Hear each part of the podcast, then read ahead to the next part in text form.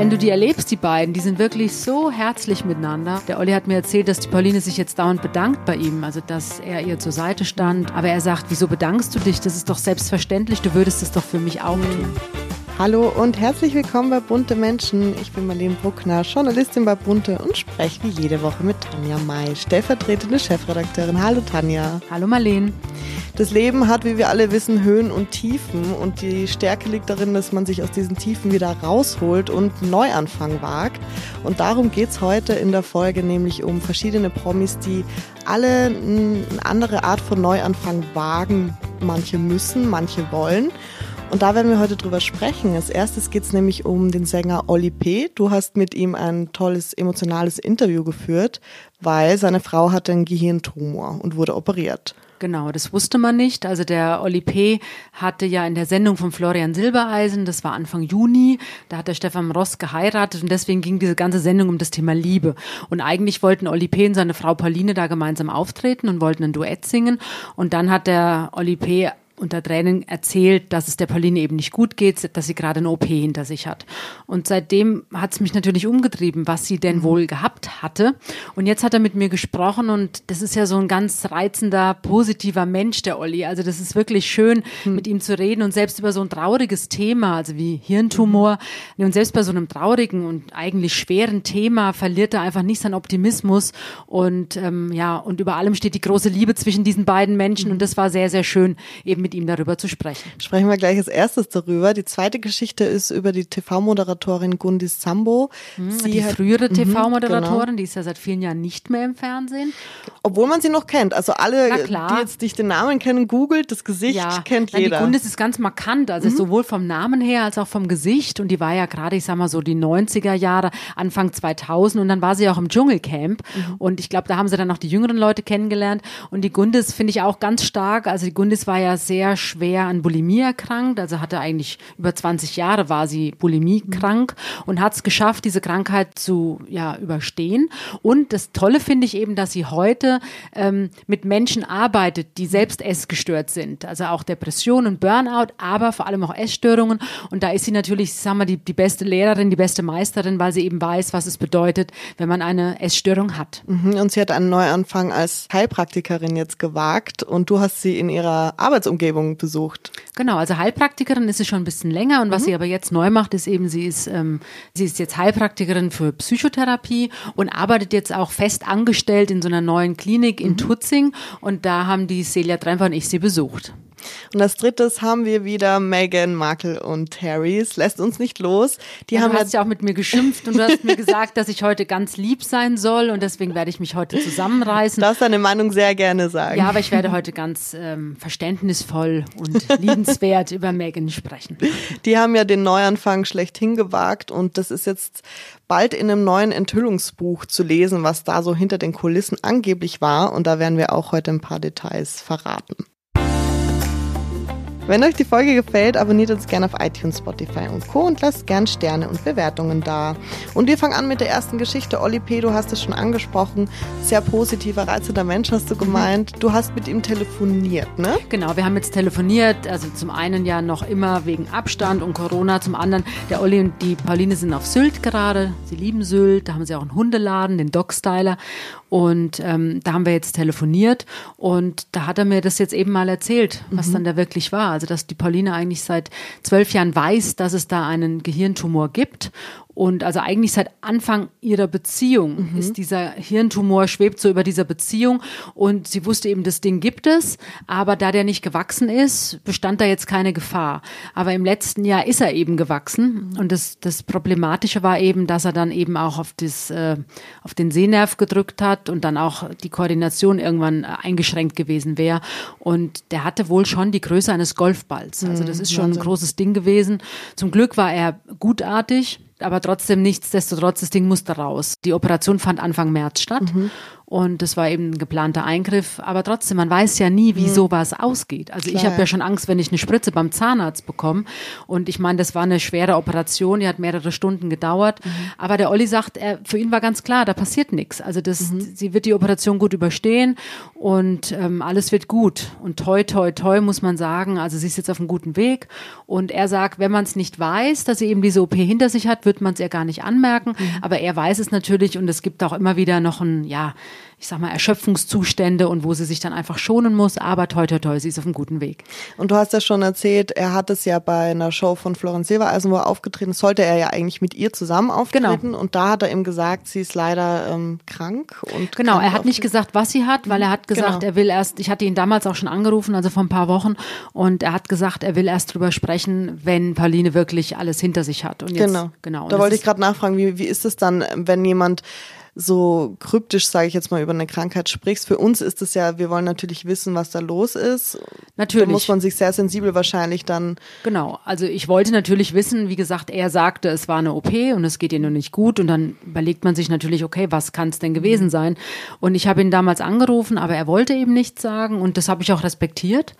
Und ja, jetzt fand das Gespräch statt und jetzt kann er ja dann auch viel offener drüber sprechen, weil er einfach weiß, es geht ihr wieder den Umständen entsprechend gut. Mhm. Und die zwei wirken, als hätten sie eine extrem tiefe Liebe, ne? Also so Unglaublich. Wie ja, wie er über sie gesprochen hat. Die sind so schön. verliebt. Also das ist eigentlich, das klingt jetzt vielleicht kitschig, aber die sind wie eine Person. Also die sind so innig lieb miteinander, verliebt und er sagt auch, also sowas, das ist so die pure, reine Liebe und sowas mhm. hat er mhm. vorher noch nie erlebt und er sagt, sowas erlebt man wahrscheinlich auch, wenn überhaupt, nur ein einziges Mal im Leben und ähm, die sind ja jetzt schon seit 2006 mhm. zusammen mhm. und sind jetzt verheiratet, ja auch schon ein paar Jahre, aber er sagt, es gab noch nie ein böses Wort, die haben noch nie gestritten. Aber da denke ich immer, kann das wirklich sein? Ja, das ja? kann schon sein. Kennst du das ja. selber? Also ich, ja, ich, also für mich gehört Streit irgendwie immer dazu. Nein, also mein Partner und ich, wir streiten auch so gut wie gar nicht. Okay. Also das muss nicht sein. Warum muss man sich streiten? Also man kann ja, für mich ist es immer so eine Reinigung, weißt du, wie so ein Gewitter und danach ja, äh, ist alles ausgesprochen. Wenn es nichts gibt, was dich aufregt an dem anderen, also wenn du die erlebst, die beiden, die sind wirklich so herzlich miteinander und, mhm. und so positiv und der Olli hat mir erzählt, dass die Pauline sich jetzt dauernd bedankt bei ihm, also dass er ihr zur Seite stand und steht, aber er sagt, wieso bedankst du dich? Das ist doch selbstverständlich, du würdest es doch für mich auch mhm. tun. Und er ist ja wirklich mit ihr in die Klinik gegangen gegangen und ist dann 14 Tage nicht von ihrer Seite gewichen. Ach, hat sogar hat, dort geschlafen? Ja, ne? hatte so ein Feldbett in der Klinik. Das war zum Glück noch vor diesen ganzen Corona-Schutzmaßnahmen. Mhm. Und er sagt, ein, einen Tag nachdem sie die Klinik verlassen haben, ähm, wäre das auch nicht mehr möglich gewesen. Also dann mhm. hätte er nicht bei ihr sein können. Und es war natürlich für beide schön und auch beruhigend und äh, ja auch stärkend, damit die einfach da zusammen waren. Jetzt ist es auch mutig, sich für so eine OP zu entscheiden, weil ich habe da immer sofort den Fall Monika Lierhaus im Kopf, die ja ein Aneurysma hatte und da hieß es auch, man sollte lieber operieren und dann lief ja die OP relativ schlecht und sie... Ja, die Monika Lierhaus bereut ja. es ja auch heute, das mhm. hat sie uns ja vor ein paar Wochen im Interview erzählt, als sie 50 wurde. Sie sagt, wüsste sie heute, was passieren könnte oder was da passiert ist, hätte sie es nicht gemacht, aber bei der Pauline musste man eben eben operieren, weil wie gesagt, wenn du natürlich irgendwann dann nichts mehr sehen kannst oder äh, auch keine dich nicht mehr richtig bewegen mhm. kannst, Gleichgewichtssinn gestört ist, ist das ja auch nicht unbedingt lebensqualitätsmäßig förderlich. Von daher musste das jetzt passieren. Und sie haben natürlich viele Gespräche auch geführt. Der Professor hat auch gesagt, er er versucht natürlich sein Bestes, aber er weiß nicht, ob mhm. alles gut geht. Also bei so einem Eingriff muss man da einfach immer mit dem Schlechtesten rechnen. Mhm. Ähm, zum Glück ist es gut gegangen. Und wie gesagt, der Olli war ja so optimistisch. Also für ihn kam das gar nicht in Frage, dass da irgendwas mhm. schief geht. Aber er hat in dem Interview jetzt auch gesagt, wenn es, wenn irgendwas passiert wäre, dann hätten wir uns dem Problem in dem Moment gestellt, wenn es passiert wäre. Aber erstmal geht er positiv an alles ran, weil er einfach von seiner Natur aus so ein fröhlicher und positiver Mensch ist. Mhm. Der lacht auch immer. Ja. Das ist so nett, auch wenn man den sieht da im Fernsehen oder auf der Bühne mit beim Florian Silbereisen. Der hat so ein unwahrscheinlich schönes, offenes Lachen. Mhm. Der ja. war auch früher schon in den 90ern, als er ja. so seinen großen GZSZ, Hits hat. da hat ja. er ja auch, hat er ja auch Schauspieler, also war er ja Schauspieler, dann hat er ja gesungen und es ist einfach, ja, das ist so, so bodenständiger auch, ne? Total bodenständig, ja, bodenständig und dankbar. Also er sagt, sie sind einfach für alles, was sie haben und was sie erleben dürfen, dankbar und demütig. Und jetzt hat sie ja immer im Kopf gehabt, dieses, ich habe ja eigentlich einen Gehirntumor. Zwölf Jahre hast du gemeint, ne? Ja, ich glaube schon länger sogar, wenn ich jetzt drüber nachdenke. Also sie sind jetzt seit zwölf Jahren zusammen und 13 Jahre. 13, 14 mhm. Jahre weiß sie das schon, genau. Mhm. Und dann muss das ja auch wie eine Art total neuer Neuanfang sein, oder? Wenn du dann den Tumor draußen hast und du hast diese Gedanken nicht mehr. Weil ich glaube, wenn du weißt, du hast den Tumor, dass du immer drüber nachdenkst, was glaubst also, du, was das mit einem macht? Theoretisch toi toi toi, es ist alles gut, aber man weiß natürlich jetzt nicht, wie sich das entwickelt, mhm. aber es ist wohl alles äh, rausoperiert worden, also die Wahrscheinlichkeit ist jetzt hoffentlich gering, dass da nochmal was wächst, aber du weißt es leider nie. Mhm. Ja, aber er war zum Glück gutartig und das ist ja auch schon mal ein ganz wichtiger Schritt. Und auch eine Belastungsprobe, glaube ich, für eine Beziehung, aber die scheinen das ja sehr gut. Ja, wobei er, er sagt, das war immer da, dieses Ding, mhm. man wusste das, also man hat da natürlich auch drüber gesprochen, aber sie musste wohl nur einmal im Jahr zur Kontrolluntersuchung und das zeigt ja, dass da jetzt keine große Gefahr bestand. So, erst letztes Jahr. Da hat man dann im Dezember ähm, festgestellt, dass das Ding gewachsen ist. Mhm. Und deswegen war der Eingriff dann eben für Anfang März jetzt terminiert. Aber das Interview war sehr schön, finde ich. Es kommt total rüber, wie Oli P. ist. Und ja. vor allem selten liest man, wie ein Mann so süß über seine Frau redet. Ja, ich fand es also auch ganz reizend. Ich fand es ganz, ganz reizend. Auch die Fotos. Man sieht ja auch im, im Heft jetzt, wie ähnlich die sind. Und, ja. und sie ist ja auch so eine zarte Person, mhm. die Pauline. Und also ja, es ist, es ist schön. Es macht auch Mut, dass man dann so eine Krankheit eben auch gemeinsam durchstehen kann.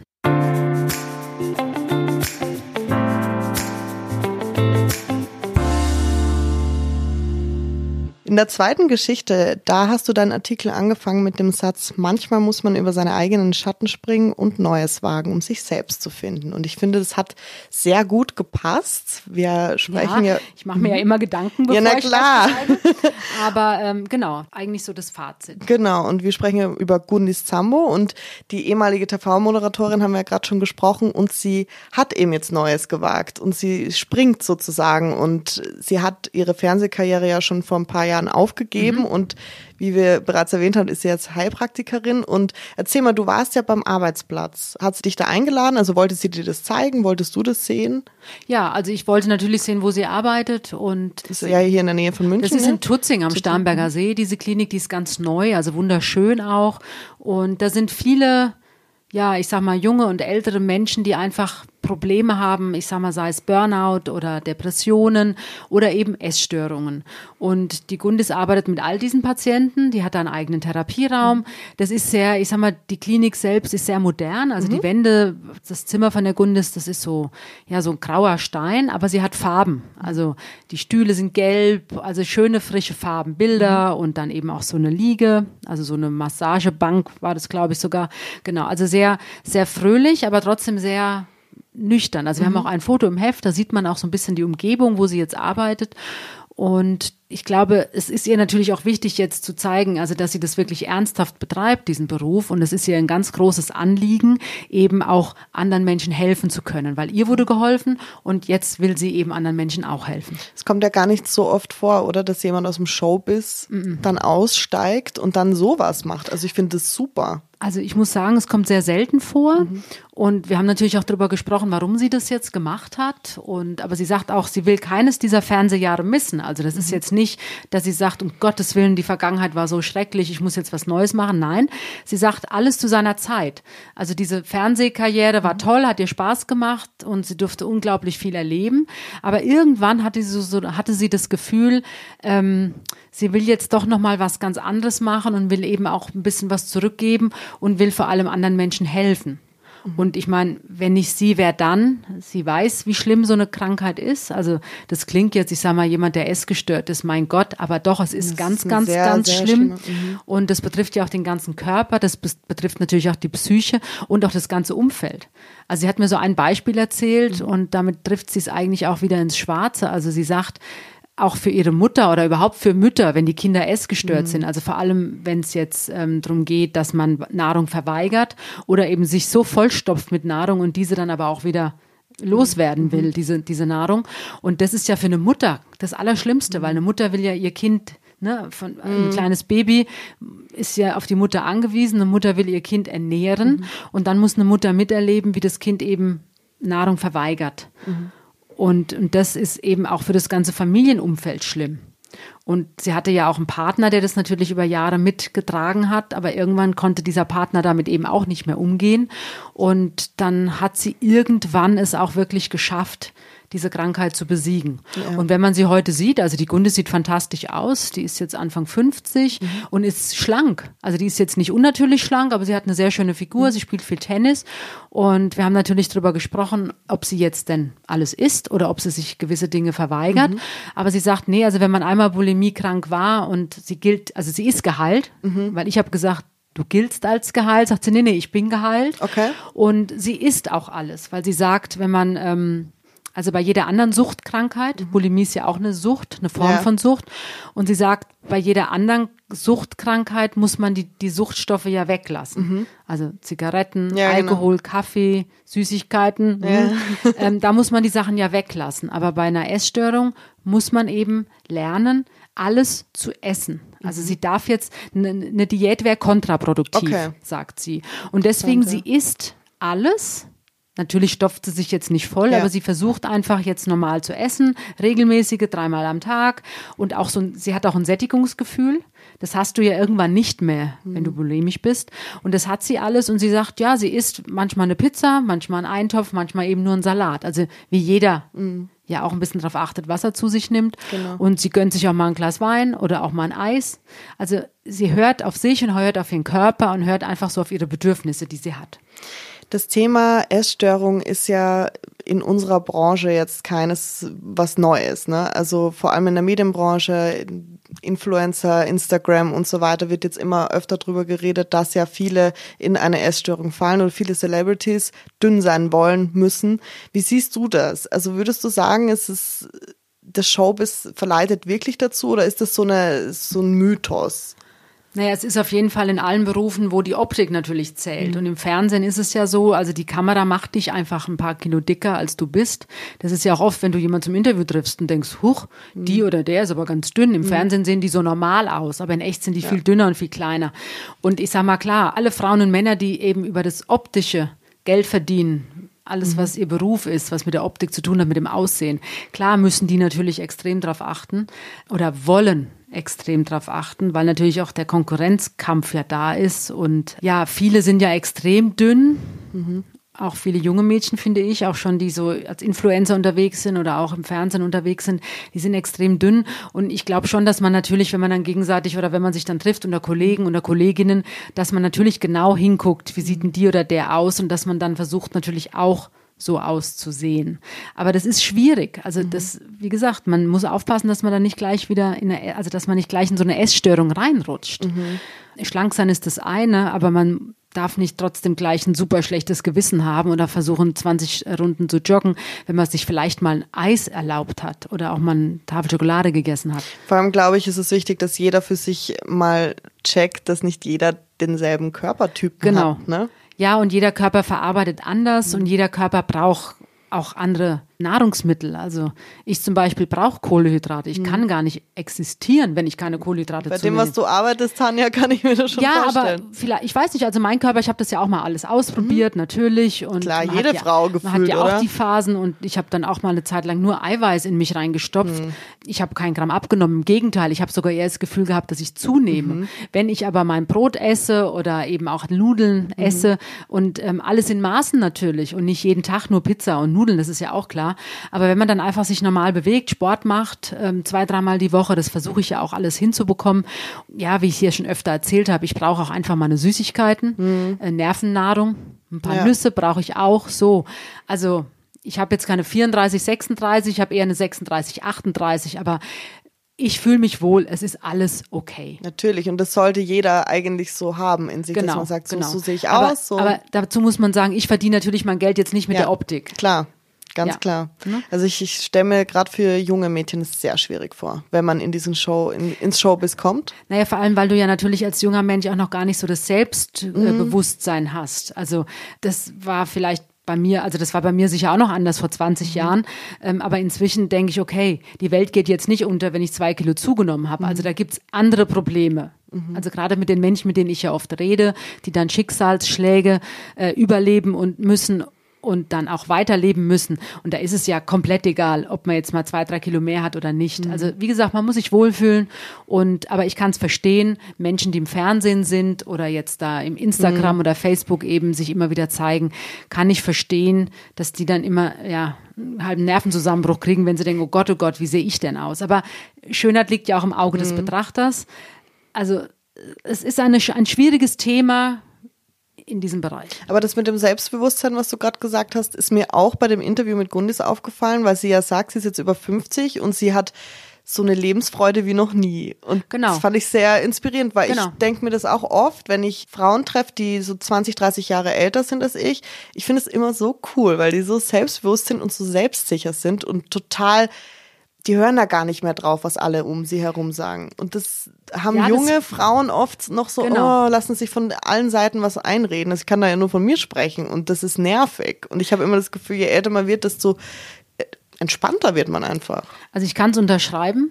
Mhm. Und ich kann da genau verstehen, was die Gundis meint. Sie mhm. ist ja jetzt interessanterweise Single und sehr, sehr glücklich. Also sie sagt, sie lebt alleine. Die Tochter ist Mitte 20. Mhm. Die Greta, die haben ein super Verhältnis, Mutter und Tochter. Aber die Gundis sagt, ich lebe jetzt allein in der Wohnung mitten in München und sie macht zum ersten Mal in ihrem Leben nur die Sachen, auf die sie wirklich Lust hat. Mhm. Und wenn sie rausgehen will, geht sie raus. Wenn sie aber sagt, ach, heute Abend bleibe ich mal zu Hause und gucke mir mal eine Netflix-Serie an oder mhm. ich, ich habe Freundinnen da und wir kochen was zusammen, dann macht sie das. Und sie sagt, sie war noch nie authentischer als heute. Super. Und das finde ich toll, wenn man das erreicht und wenn man da wenn man dann eben noch auf dieser Stufe ist, dass man sagt, okay, ich helfe jetzt auch noch anderen und ich gebe diese Lebensweisheit oder diese Lebenserfahrung weiter, großes Kompliment. Ja, ein total cooler Neuanfang auf jeden ja. Fall von ihr und da wünsche ich mir nur das Beste, dass genau. das auch super klappt.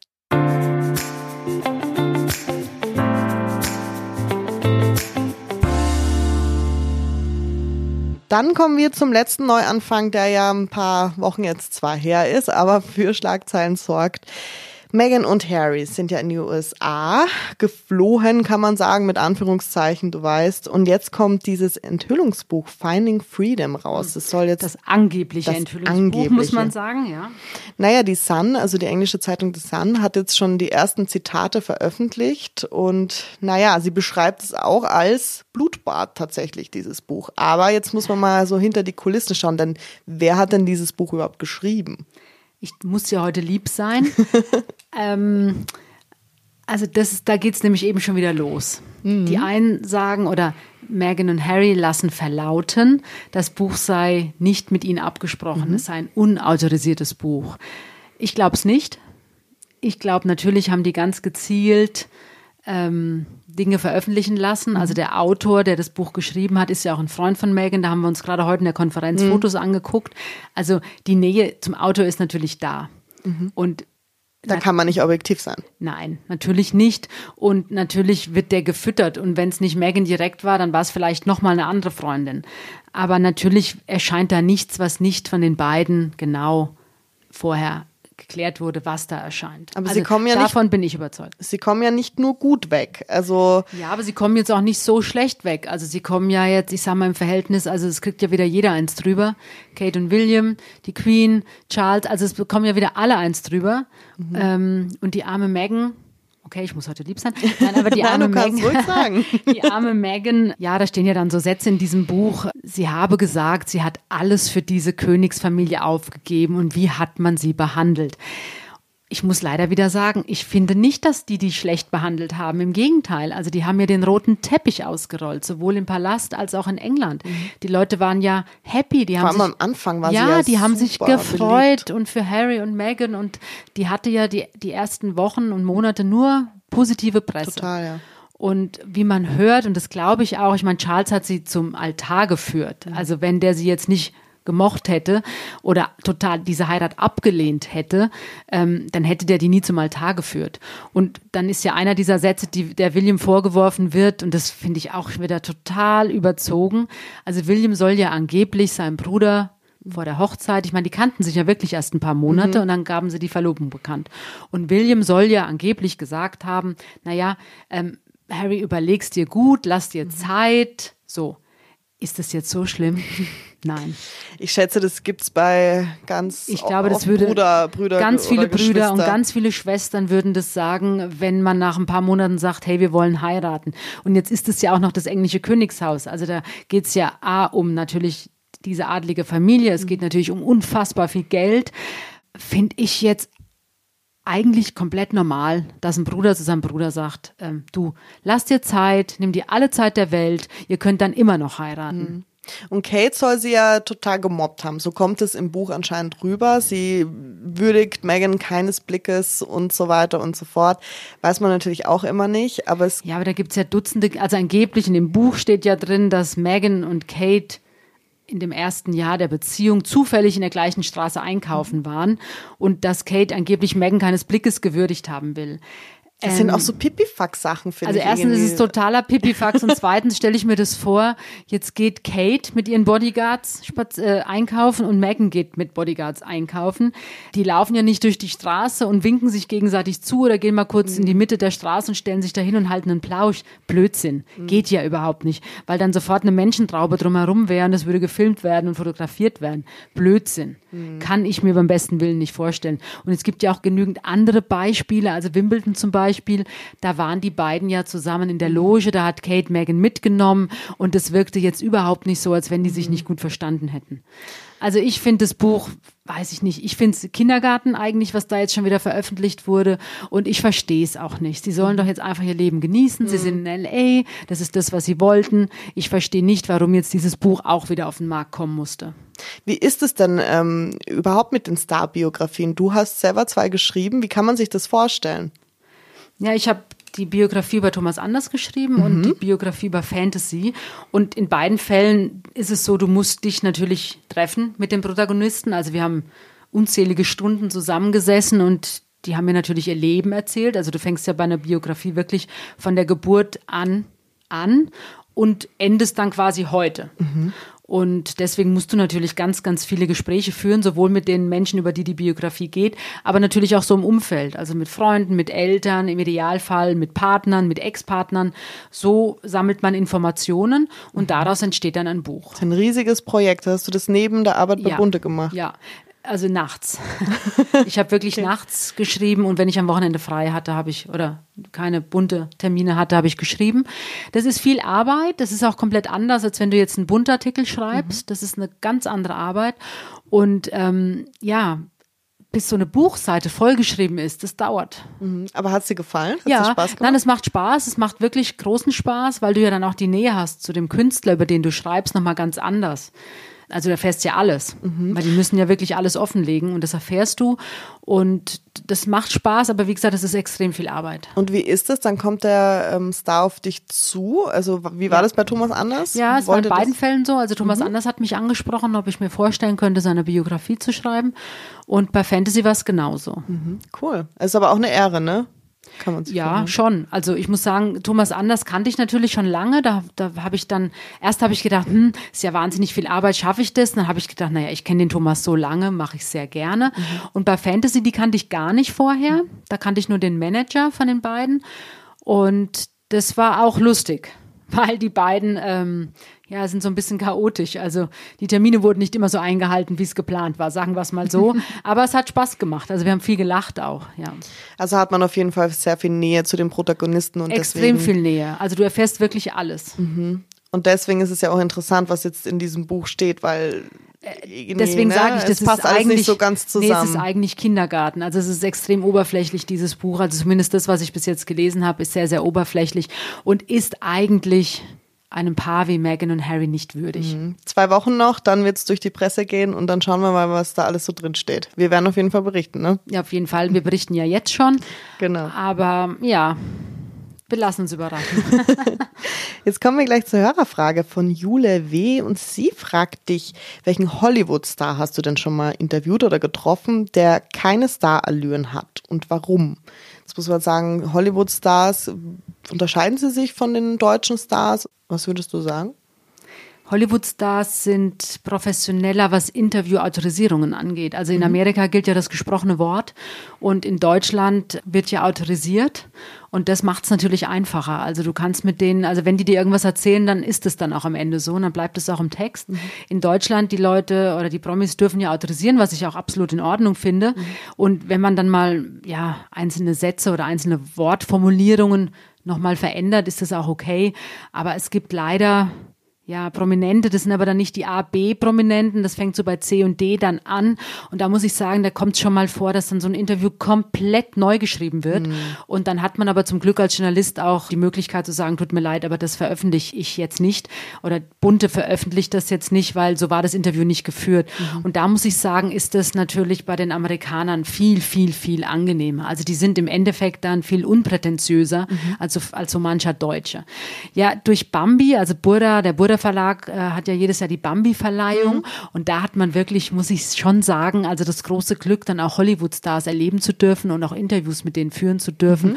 Und es ist natürlich, ich weiß, meine allererste Bambi-Verleihung, da war Halle Berry und ich fand die damals wow. so toll. Mhm. Und ich stand auf so einer Treppe in dem Hotel, wo die Bambi-Verleihung stattgefunden hat, in einem weißen Traumkleid und du denkst einfach nur, oh, Wow. So und George Clooney, also da waren natürlich ganz, ganz viele Hollywood-Stars mhm. und die dann erleben zu dürfen, das ist schön. Ja. Und Allüren, würdest du sagen, oder war einer dabei, wo du überrascht warst, dass der ja so total umgänglich ist oder die? Ich meine, jetzt treffe ich leider nicht jede Woche einen Hollywood-Star, aber was man so mitbekommt, ja auch hinter den Kulissen, also da kann ich jetzt eben nur von Bambi sprechen, sind die eigentlich fast, ja, manche sind so fast schüchtern mhm. und bescheiden. Mhm. Also das, was man so liest von wegen der Hollywood-Star XY, der will irgendwie nur Eselsmilch in seiner Badewanne und er will nur dreimal links gedrehtes Wasser oder nur gelbes Eis, keine Ahnung, habe ich jetzt so noch nie erlebt. Ich durfte Kate Beckinsale treffen und die ist ja auch eine Hollywood-Schauspielerin. Ja, die finde ich auch toll. Und ähm, die war erstens ganz, ganz nett, also super nett und wie du schon gesagt hast, fast ein bisschen schüchtern. Schüchtern, klein, zierlich. Also das ja, weil jetzt kein Mensch, der in den Raum kommt und du denkst, wow, jetzt ist sie da und jetzt geht's los. Ja. Und was mir mal auffällt bei diesen ganz großen Stars, dass sie so wenig selbst entscheiden. Es sind immer so viele Manager und so viele PR-Leute rundherum. Du hast das Gefühl, die wissen gar nicht wohin, die wissen gar nicht, was für ein Termin das gerade ist oft. Und Klar, also wenn diese ganzen Termine dann sind, die sitzen dann in einem Hotel und dann kommen dann 20 Journalisten und dann wird ein Interview nach dem anderen geführt und manchmal kriegt man im Vorfeld schon gesagt von der Presseagentin oder dem Film von der Filmfirma oder was auch immer. Ähm, darüber will derjenige nicht sprechen, darüber nicht, darüber nicht. Aber ich sag mal, wenn man dann im, im Gespräch ist, eben mhm. mit dem Star, sind die oft komplett unkompliziert. Mhm. Das stimmt, dann kommt auch mehr raus, als genau. man glaubt. Ne? Wenn dann natürlich zehn Leute drumherum sitzen, ist es ja sowieso schwierig. Aber wenn man dann mal das Glück hat, face to face zu sein mit einem und dann äh, ist es eigentlich einfach, so ein Gespräch zu führen. Habe ich dich schon mal gefragt, aber nervös bist du nicht mehr vor so Interviews, oder doch? Doch, doch, doch. schon. Also nervös, äh, ich bin vorbereitet. Wort vielleicht. Nervös ist nicht das richtige Wort. Ich bereite mich auf jedes Gespräch extrem gut vor. Weil ich sag mal so, die ersten paar Minuten sind auch immer entscheidend, wie ein Interview verläuft. Und wenn du einfach merkst, die ersten drei Fragen, derjenige antwortet immer nur mit Ja oder Nein, dann weißt du, okay, das wird jetzt hart. Nein, aber so eine gewisse Grundnervosität im positiven Sinne. Mhm so ein bisschen wie Lampenfieber. Die Schauspieler sagen ja auch alle, sie yeah, haben heute noch Lampenfieber, auch nach 30 Jahren auf der Bühne oder vor der Kamera. Und das motiviert ja nochmal anders. Und da funktionierst du auch anders. Also das habe ich auch heute noch, nach 25 Jahren in dem Job immer noch. Ja. Super, und das pusht auch, gell? Ja, also du bist natürlich aufmerksam und du bist gut vorbereitet. Also ich weiß, mir sagen manchmal Schauspieler, wenn dann jüngere Kollegen kommen, sowohl Fernsehen als auch Print, ganz egal, viele sind nicht mehr vorbereitet. Habe ich auch schon gehört, ja. Also die sitzen dann da und sagen so, so jetzt erzählen Sie mir doch mal was über Ihr Leben, ich habe ja eigentlich keine Ahnung. Und dann stehen natürlich manche Schauspieler auch auf und sagen, äh, nein, Entschuldigung, aber dafür ist mir meine Zeit zu schade. Und das finde ich auch, das geht nicht. Mhm. Also man muss ja in jedem Beruf vorbereitet sein. Das Find hat ja auch was mit Respekt zu Total. tun dem Gegenüber. Habt ihr auch noch Fragen an Tanja? Schreibt gerne an buntemenschen.podcast.gmail.com. Und wir freuen uns wie immer auf nächste Woche. Danke dir, Tanja. Gerne, Marlene. Tschüss. Ciao.